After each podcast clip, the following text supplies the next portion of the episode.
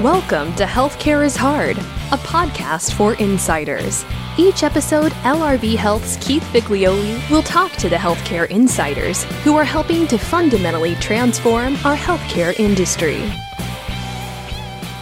Hey everybody, this is Tom Salemi of Device Talks. Welcome to Healthcare is Hard, a podcast for insiders, or welcome back if you're a repeat listener. I'm sure you are. I'm here once again with our hero and host, Keith Figlioli of LRV Health, the Ultimate Healthcare Insider. Keith, how are you today? I am terrific, and I think we should be saying happy holidays. Should we be saying happy holidays? We should. We should be saying happy holidays. Not only you and I, but we should be saying it to all the all the listeners. Happy holidays to all our listeners. You never know if you want to date these podcasts because they live on forever, Keith. They they're they're like the encyclopedias of the future. But it's time stamped for December, so we're going to go with it. and it's just a nice thing to do, right? Right. Happy holidays, everybody. As our gift to you, we have a great interview with uh, Sukanya Soderland. She is Senior Vice President and Chief Strategy Officer of Blue Cross Blue Shield of Massachusetts. Yay. This is the final installment of your, your new normal series, correct? Yes. And we have a hometown favorite. So, Yay. Massachusetts native that heads up strategy, among many other things, for Blue Cross Blue Shield Mass here in Massachusetts. And to your point, we did four heads of strategy, two at health systems and two at health plans or somewhat health plans, some more like payviders, which we'll talk about. And trying to understand sort of what it's like to operate in the environment as things have kind of changed to this new normal, you know, kind of post COVID, if you will. What are some of the, the takeaways? This is a kind of a unique position for her. She has been sort of on the outside from the consulting side for a long time. Is this her first time back to a sizable company in a while? Yeah, Tom, I think it might actually be uh, her first kind of full time role in an operating company Blue Cross Blue Shield Mass over the last five years. And previous to that, I think she was at Oliver Wyman for about 17 years. Uh, and folks may remember that uh, Mercer Management Consulting actually acquired Oliver Wyman and then renamed that group Oliver Wyman on a go forward basis. And she was there for about 17 years prior to Blue Cross Blue Shield Mass. So we started the whole thing, which I think is always an interesting question of how do you keep this outside perspective from multiple vantage points when you have a very senior executive role like this at one company when you're used to working consultative assignments with many clients. So you're, as she says, you're in the market all the time. And it was a really interesting back and forth about you know how she thinks about the role and how and, and some of the things that she does which i'm not going to reveal them people have to listen to keep that outside perspective in her current role which is critically important to the role because she one of her key components is obviously heading up strategy in the direction of of where the plan should go. Yeah that would guess that would be sort of the point of the position not to look at how things have always gone in inside but rather reflect what's going on outside and react to that. Yeah and shame on me because it took me four episodes to ask that question, but I put question to every head of strategy because I think it's a critical question, whether you're in consulting or you weren't in consulting, which is when you're in these roles, how do you keep the market view? And we talked a lot about the push and pull of day-to-day operations and then bringing innovation in and bringing new ideas in based on what the market is doing and not only partnering with different business unit leaders to do that and the strategy teams, but also having empathy on both sides, which I thought was an interesting discussion overall, which you know you wouldn't think much about that term when you're trying to think how do you bring market views into sort of an ongoing operation. And given this this is your fourth piece of the new normal series, do you have any sort of broader takeaways? We're going to say that for the next podcast from the, the, the four individual interviews. We're changing gears big time in the new year. I know. So we are, we're uh, going to go in a couple of different directions early in the beginning of the year. So I, you know, my takeaway overall on these four is what I continue to think, which is everybody's in a little bit of a different place. I used to call this in the beginning of this series kind of a tale of two cities, at least on the health system side. Actually, it's a tale of many cities across health systems and payers because a lot of these entities are put together very differently you know, when we talk about a regional health system like Ohio Health, there's different things that Michael and that team are experiencing. And they've got a lot of positive tailwinds in terms of the way their payer mix works in that particular market. If we think about Common Spirit, Sherry's got a huge footprint to try to figure out and try to standardize where it needs to be standardized because it is a very national health system as they brought those entities together over the years and she's taken on that role. And then you look at Humana and what Vishal's got, they're very different animal. Most people just think of them as an insurer, but at the core of that really is what I, you know, I've called in a couple of these episodes a true pay vider, where they have a lot of clinical delivery for that senior market, but they also take risk, financial risk on that. And then you have what Sukanya has at Blue Cross Mass, you know, they're pretty pure play insurer. And now they have partnerships on clinical delivery and some other things like that, but they don't own clinical delivery outright. As she discusses, that may be part of some of the future strategies, some of the regional blues, but today that's not really usually front and center, with the exception of a couple that she mentions, like Highmark and a couple of others. But that's a different playbook, and they're all experiencing different financial constraints as the waves of this new normal take place. Where in the early part, coming out of COVID and the new normal, a lot of the health systems, you know, continue to be, but but really we're under financial distress. That is normalizing a bit. Now it's still not a huge margin, but it's normalizing a bit for a lot of providers across this country, not all. And then on the health system side, they're starting to feel the pressure now. When we came out of COVID, because the utilization wasn't as high, they were had a ton of profits based on how things were set up and how utilization was happening across the country.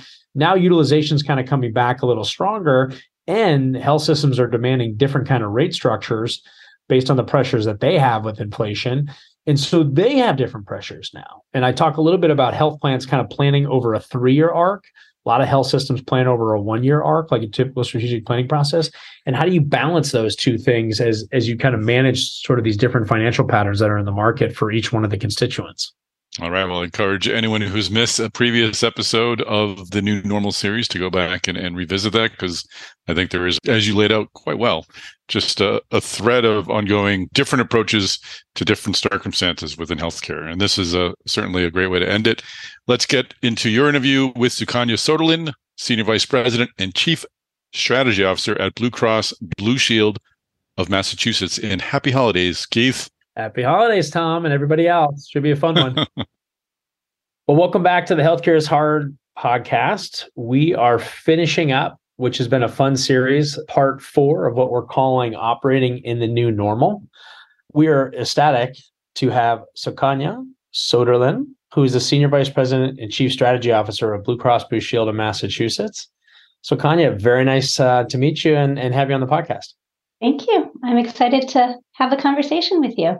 So this this has been a fun one. We've we've now you're going to be our fourth head of strategy over the last four months. We've had uh, been lucky enough to have a very large single state IDN head of strategy at a, at a healthcare system, and then we had uh, Sherry Shapiro, who's the uh, head of strategy at CommonSpirit, a very national footprint from health system.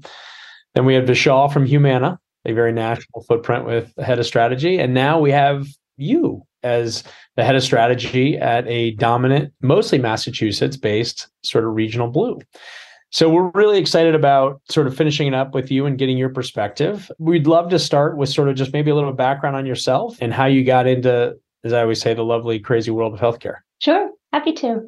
I actually live in the hometown I grew up in, which is Winchester, Mass, and was not particularly interested in healthcare growing up, but being a good Indian daughter, I did explore the uh, idea of going to medical school and did a, a summer internship with a professor in with a grant from the National Institutes of Health, dissecting mice hearts, and determined after that that was enough for me. And so initially had had no interest in going into medical school or the medical school route. And in undergrad, I went to Harvard. I studied sociology and economics. In so doing, one of the projects that I worked on with a professor at the Harvard Business School, Rosabeth Moss Kanter, was on the power of public private partnerships. And as she had me interviewing leaders in the city of Denver, and I, I was interviewing CEOs of small businesses, et cetera, in Denver, I recognized that the for profit sector had a lot to offer to the nonprofit sector, which is where a lot of my interest had been to, to date at that point. And so I thought, gosh, there's more I need to learn about in business. And so, of course, I ended up ultimately going into consulting, uh, where I was at Mercer Management Consulting, then rebranded and renamed as Oliver Wyman. And initially did anything and everything under the sun, save for healthcare for the first five years. And then five years in, there was a small group of partners who were founding a health and life sciences practice. And I joined them. So it was just a handful of us. It's now the highest growth, highest margin practice of their business. But then it was just a few of us. And I joined really for two reasons. One, healthcare seemed like a really interesting arena where I could take my interest in social impact and bring it towards solving tricky, challenging problems. And two, because the partners who had founded the group were folks I really respected and, and culture is important to me. So that began my sort of initial onset into healthcare related activity. And then in tandem, my husband, whom I also met in, in college, freshman year, he is a physician. So he was doing his residency and fellowship, et cetera. And so I would get this lens of the frontline clinician view, which I still get, which is quite grounding. And I found it fascinating. So that's really what got me into healthcare in the first place. So we didn't even know this before we got on. I didn't know this, but I live in Winchester, so oh, I get oh, this experience. My family's growing up there too, so so funny. We've had a couple of prep calls and chats, and never there never. You Maybe I'll see you in the Fells. We're we're in there every day walking our dog. I'm sure we'll bump into each other at Starbucks when it reopens or something. Yeah, exactly. Terrific. Well, let's move on from our our personal location and and talk. I mean, you were at Oliver Wyman and Mercer for that a long time. Yes, indeed. So many. I think it was 17 years. Is that right? Mm-hmm. Yeah. I so, joined in 2000, left in 2018. So a ton of experience and a ton of clients and a ton of exposure broadly. And and I started in consulting as well. And the thing I always say is like I, I kind of tell most young people to start consulting. I think when I try to talk to them about career advice, is because you see so much and you experience so much from so many different lenses. And I've said on many previous podcasts, to your point, which is so pointed and so dead on in my mind, you know, in healthcare, this idea of a public private partnership or the crossover of public and private good is so important to have that type of lens and in consulting and over those years you probably had those views from so many different client engagements and then in your current role at blue cross blue shield mass you have one view you still see a lot but you have one kind of you know mandate i think about this often in my career over the years but i'm curious and i haven't asked this question before you know how do you think about that like how do you think about keeping the broad view or the outside perspective when you're sitting at the head of strategy at Blue Cross Blue Shield Mass, given some of your past experience and some of the things that you you experienced before? Great question. And that was actually something I was worried about when I made the transition because I, I, was worried I would I would get stale. You know, it'd be hard to stay fresh because I was in the market all the time prior to that. And it's been refreshing to see that it actually has not been so much of a challenge to to keep current. It's really a function of a handful of things. I mean, first and foremost, it's talking to a lot of folks. And so everyone in my network, for the most part, whom I've known now for decades, is in healthcare typically. And so it's a question of what are you seeing? What are you seeing? And exchanging notes. So, I mean, that's probably the best way of getting the inside scoop and story on what's going on. I'm really grateful to folks for that. Then there's finding focused forums, different conferences. I'm, for example, I'm part of the Health Evolution Forum and co-chairing with a few other folks a series on value-based care and specialized populations. And so that's, you know, really focused dialogue that we'll have and bring in different speakers, et cetera. So that's very helpful. I'm part of another forum, which is industry agnostic called Outthinker, that Kaihan Krippendorff leads, and he brings in different academics and leaders who have published books.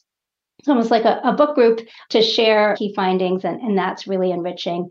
Uh, we have a great competitive intelligence function internally, small but mighty team that's helpful, lots of reading, etc. But I will say to the point that you raised up front, I am forever indebted to my experience in consulting because the brain is a human prediction machine and you just see so much across so many different sectors that it's very easy and convenient to be able to sort of connect the dots across different situations back to things that you've seen before. And since this is the fourth interview with the head of strategy, I mean, is that what you're describing?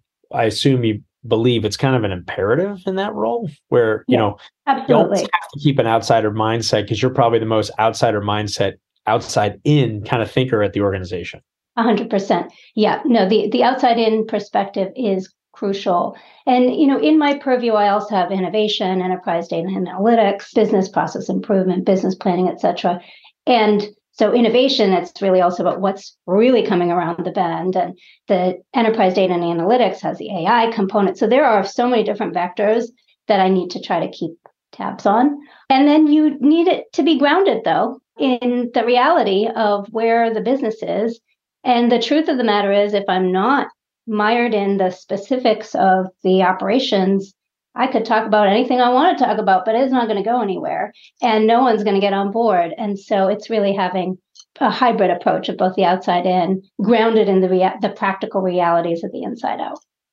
Yeah. And and quite a difficult thing to balance. You know, we sit in the middle of all that given what we do with a lot of our incumbent players and including yourselves and I always find that it's this push and pull tension of those two vectors of what you just brought up that the people who are really good at it are the ones that fully appreciate and have empathy for both of those sides. And then the organization culturally has to wrap itself around that.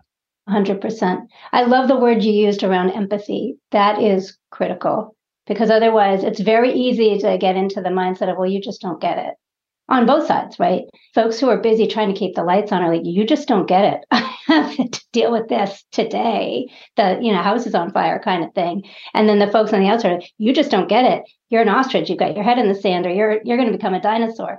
And so having that empathy and that trust is really important. And I think what we've found, even for example, in our innovation function, which has been helpful, is instead of leading with a lot of stuff that sounds cool and exciting, but feels disconnected from where the business is. It's really going to the business leaders, understanding what their critical priorities are, partnering shoulder to shoulder, arm in arm with them, and then finding ways to stretch into what's around the bend, but hardwired to their direct priorities and KPIs. Maybe diving a little deeper into Blue Cross Blue Shield Mass if you step back, and a lot of people obviously locally know it, but we've got a pretty big national audience. A lot of people don't know it. They know the blues, but they don't know specifically. How would you describe Blue Cross Blue Shield Mass today as a business? Well, Blue Cross Blue Shield Massachusetts, as you referenced earlier, the largest health plan in Massachusetts, close to 3 million members at this point. We are primarily commercially focused, although we are not in Medicaid. We do have a Medicare focus for sure, as many plans do. And so, and that's probably all told, call it 425,000 lives or so in, in, Medicare. Close to 40% of our members are actually out of state.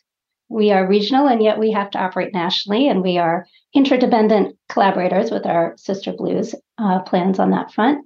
We're the market leader in pretty much every sector, every um, segment that we're in.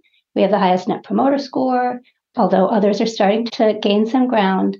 We've won many awards on our for call resolution figures over the years, et cetera, because we are primarily a very member focused, member services oriented organization, very much steeped in the community. That's, I think, one of the biggest hallmarks, I would say. Having been here now five years, the organization really does focus on what are the needs of the various stakeholders and constituents and while we have to make tough calls and choices and trade offs, at the center of every decision, there's a dialogue around what does it mean for members? What does it mean for our providers? What does it mean for our customers, for our brokers, for the state, for the regulators? And that's a bit different from a lot of our for profit national competitors where they're really maximizing for shareholder value.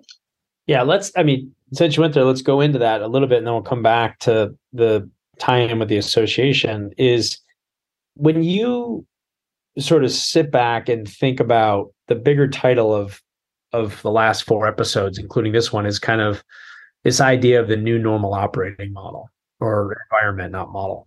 And I think, you know, what we saw was everybody was kind of going up into the right.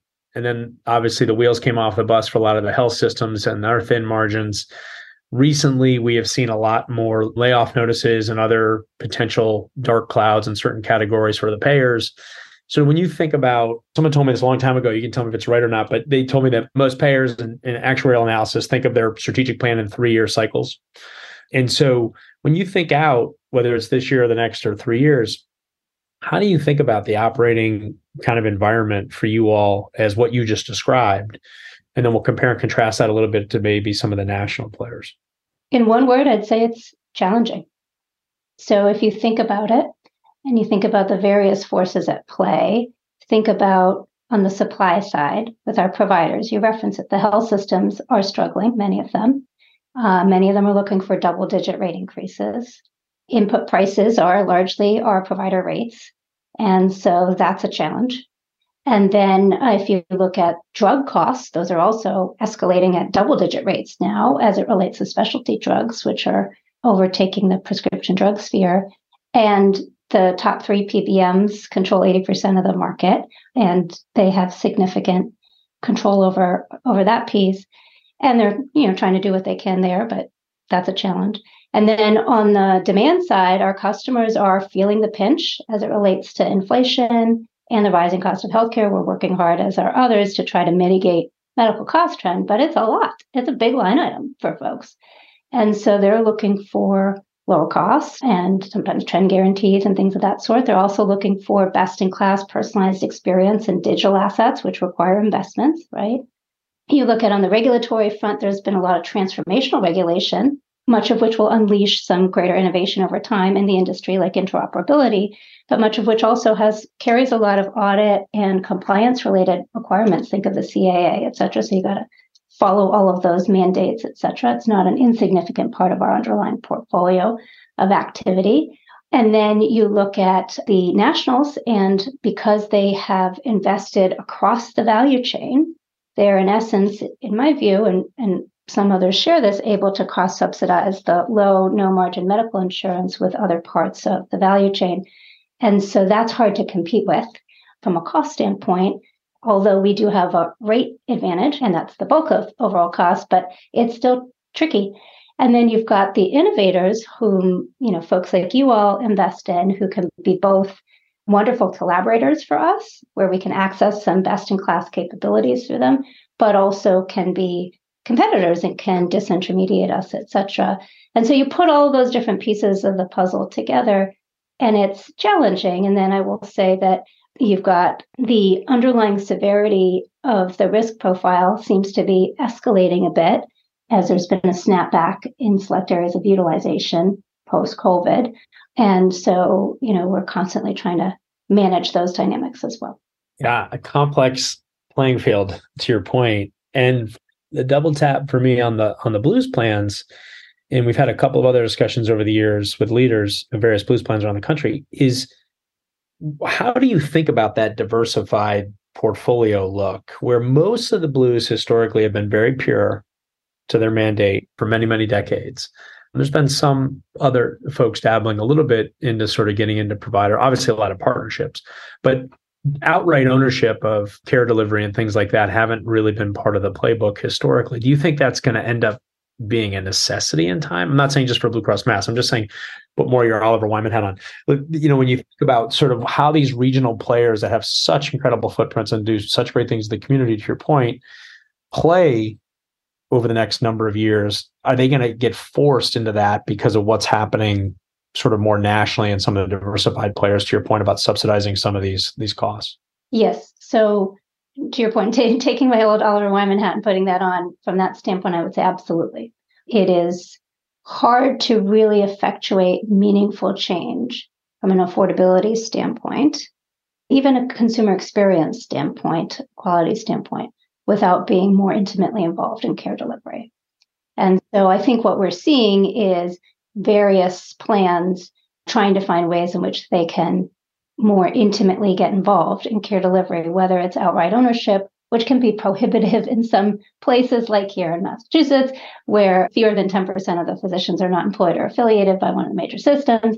And the top seven systems control 80% of the network spend, et cetera. But in many markets, that's an area of focus and our partnerships and creative ways of partnering with provider systems, either large incumbent systems and or new innovative alternative models that are coming in any examples of that where you think of you know again it could be in with you all or it could be elsewhere where you think there's really creative partnership examples in the marketplace that are starting to emerge overall well i would say that one example, it's not a new example, but an example of a blues plan that made a pretty heavy play into care delivery is Highmark. And that happened for a variety of reasons, whatever it was a decade ago or so. But you'll find that their underlying strategy now is very much intertwined with care delivery in a really substantive way. And I, I call that one out because nearly everyone has a series of pilots and partnerships underway, and it's an open question as to what's really going to fully scale, et cetera. But that's a meaningful one from a size and a scale standpoint in the Pittsburgh market. And their strategy, and I don't want to get into the depths of their strategy. Obviously, I'm not qualified to speak to that. But from what I understand, and they're one of our fellow partners in Evio RX, which is a entity we created together with four other blues plans on the prescription drug side. Uh, from what I understand from them, their strategy is really looking at how they can transform what the healthcare experience looks like end to end and care delivery is obviously a big part of that. Yeah, I think it's a great example in a really complicated market. Exactly. Yeah. similar, similar to our lovely complicated market here in Boston. Yeah. In one word, healthcare is complicated. Yes. Yeah. I, we, we say it's hard around here, you know, but yes. Uh, maybe touching on that, we can roll a little bit into sort of the association, how you work with other blues as well, tied into this.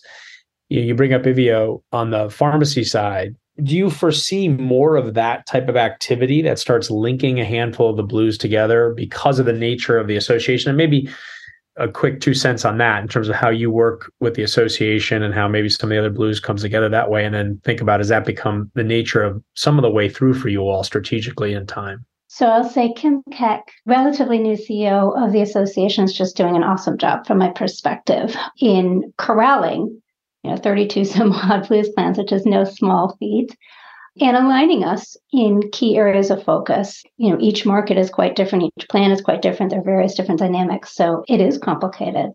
But I will say that examples of the work that she and others are, are leading in bringing the blues together are things like Synergie, which is also focused on driving greater efficiency in the pharmacy arena, that took some inspiration from what a handful of us did uh, across the blues, five blues plans, including Blue Cross Massachusetts did in the formation of Evio RX. So I think that's one example. Blue card modernization is uh, a lot of operational activity that's happening behind the scenes that is quite critical for ensuring that we can work seamlessly across the blue system and appear as one to our customers and to our providers. And there's a lot of work underway there. In terms of your question of do I see more collaboration happening with select blues plans? Absolutely, because I do think there is amongst many blues, not all of them are not for profit, but most are. There's this sense that there's much more we can do together, given our interdependency to begin with, with home and host plans, et cetera, to preserve not for profit healthcare and to serve as a model for what that can look like in a sustainable way in the face of this very complicated and some would argue uneven playing field when you've got the likes of the juggernaut in the industry united throwing off whatever it is 30 some odd billion dollars of free cash flow a year. Yeah. It's stunning when i keep seeing the free cash flow every quarter on that company. So within that just to kind of sum it up like if you think about some of the capital constraints you have and other regional blues have there probably is a like-minded kind of point of view of pooling capital to build some of these shared projects or shared infrastructure to be able to compete that way. And I, you know, I had some of that experience at Premier where we brought a lot of health systems together to build shared infrastructure. I assume that's we're probably going to start seeing more and more of that just because of the nature of, of what is happening in the market. Yeah, you know, there's always this challenge of what point do you build? At what point do you buy? At what point do you co-design and bring in other like-minded entities that have best of breed capabilities that are highly competitive across the market that can be co-developed for you versus you trying to build it all fully from scratch yourself. And so I think there's a range of models that will continue to be explored in that way. And the benefit, I would say, because people could look at it and be like, well, gosh, you guys have no chance at all compared to, for example, a lot of the large nationals, et cetera. And I will say it's formidable competition. There's no question. And at the same time, I'll also say there's the benefit of having deep market share You know, when you've got 40 plus percent panel share for a given provider, that's material. And sort of it's it's a hidden asset, if you will, to, to build from. And it's helpful for effectuating change. In addition to that, you've got all these various innovators who have excellent capabilities, but are desperate for scale. And so I think you have the makings, that's easier said than done, to try to co create and co develop. But as we all know, whenever you've got any type of partnership, it sounds great, but it's much more complicated in reality than it sounds in, like in theory, where there's a lot around operational control and what you have to give to get to get alignment. Maybe one last question on on formidable competition. Any any thoughts on the Cigna Humana rumors? We've all been speculating that this will be happening in some form or fashion at some point in time. I don't know that I'll have anything net new to say relative to what everybody's thinking and reading, but on the one hand, I think you can see one, the imperative for both plans to pursue a merger. Two, you can see the logic of sort of Cigna shedding some MA and Humana having shed, you know, the little bit that they had in commercial to be able to make the case. And then three, I think Lina Khan of the FTC is also like going to be fairly stringent. So I think there's a, I, I think some things are going to be harder to get over the line now than they had been previously. The PBM will be an interesting discussion as part of that. Indeed. yes. And I think that's an area the FTC has really been honing in on. Yeah. So that'll be interesting, interesting to see. So maybe to close up and think about and maybe putting again your more your strategy consulting hat on. When you pan out, we we've been talking around it, but you know, we often bring up the concept of payvider and whatever that becomes, whether it's a partnership model, whether it's an ownership model, whatever have you. But you know, if everybody's kind of chasing that long-term goal, to your point about control, trust comes in there, all the different things that we think about. I was joking with you in, in, the preamble about like I'm changing this question a little bit. I usually ask people this question all the time, but I'm I got influence about what doesn't change in the next 10 years. And then what does change in your mind tied into all of that? Mm. If only I knew and I could prognosticate perfectly. What I will say is sort of human nature is likely to remain as a constant is one, a bit of this sense that folks have, you referenced it earlier, that healthcare is a public good, a social good. And that has an important through line, I think, as we deal with public private dynamics and, frankly, the government, which we haven't talked about as much, but I think they're going to be elevating their role given some of the challenges that folks have. I think another is that, and I heard this from someone else. Innovation is about disruption and healthcare is about preservation. And so I think as much as we can point to a variety of areas where there's waste, inequity in the system, it's a Frankenstein like system where every party, for different reasons, is trying to reinforce the status quo in some form or fashion, sometimes intentionally, sometimes unwittingly. But at any rate, change is hard. That I can say fairly confidently, I assume will be the case in 10 years. But I do think some things are going to shift. It's always a question of what the timing is. We cannot predict all kinds of things that oftentimes are right. It's just a question of the time scale that we're dealing with. I do think we will see a shift in terms of how care is delivered, not just sort of in the home and on the go and so forth. I think we will see that. But I think the relationship that people have with their physician is going to shift over time. McKinsey has done a lot of great research and analysis of the supply demand imbalance, et cetera, PCPs, nurse practitioners, et cetera. And then this generation, Gen Z, is different too. Oliver Wyman's done analysis of, you know, they trust, to your point on trust, TikTok and their mom more than, you know, uh, they don't even have a relationship with their PCP. And so I think we're going to just see a changing dynamic in terms of how people access healthcare, who's sort of holding the bag, if you will, in coordinating, because we've kind of lost a lot of that quarterback function. People moving more into some alternative care, functional medicine, et cetera. Uh, not everybody, but some probably meaningful segment of the population, 10, 20% of the population. So I do think things are going to shift in terms of what we view in our minds now as healthcare and what it will look like moving forward, including algorithms being able to take on a lot of functions that today we rely on humans for. On that last point, I was writing something up this weekend because we're doing a, a ton of work like everybody in generative AI. And there's kind of some three imperatives there. One of which is it really works with a lot of unstructured data in distributed environments. We have a ton of waste, at least 30% of the 4 trillion, with a lot of administrative and operational overhead. And we have everybody burned out. Yes. So you put the three of those things together, which is on a slide I created over the weekend, and I was like, you I know like what? that. Yeah. How how do you not lean into this in a way that looks like the question we started with, which is probably over the next 10 years?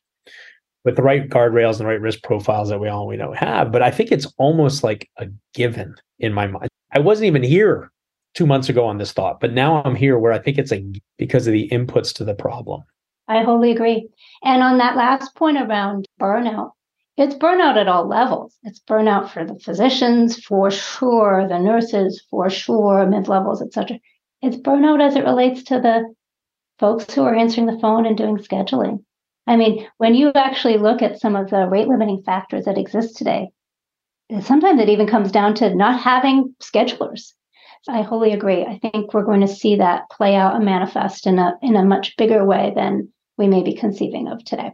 Well, this has been terrific. I know you're very busy, so I appreciate your time and and more importantly, I appreciate you being the the last of four here on our heads of strategy thinking about the kind of new normal topic and I think you hit it you hit it out of the park. So thank you again. Thank you. Thank you, Keith. This was fun. All right, well, that's a wrap. Thanks for joining us on this episode of Healthcare is Hard, a podcast for insiders.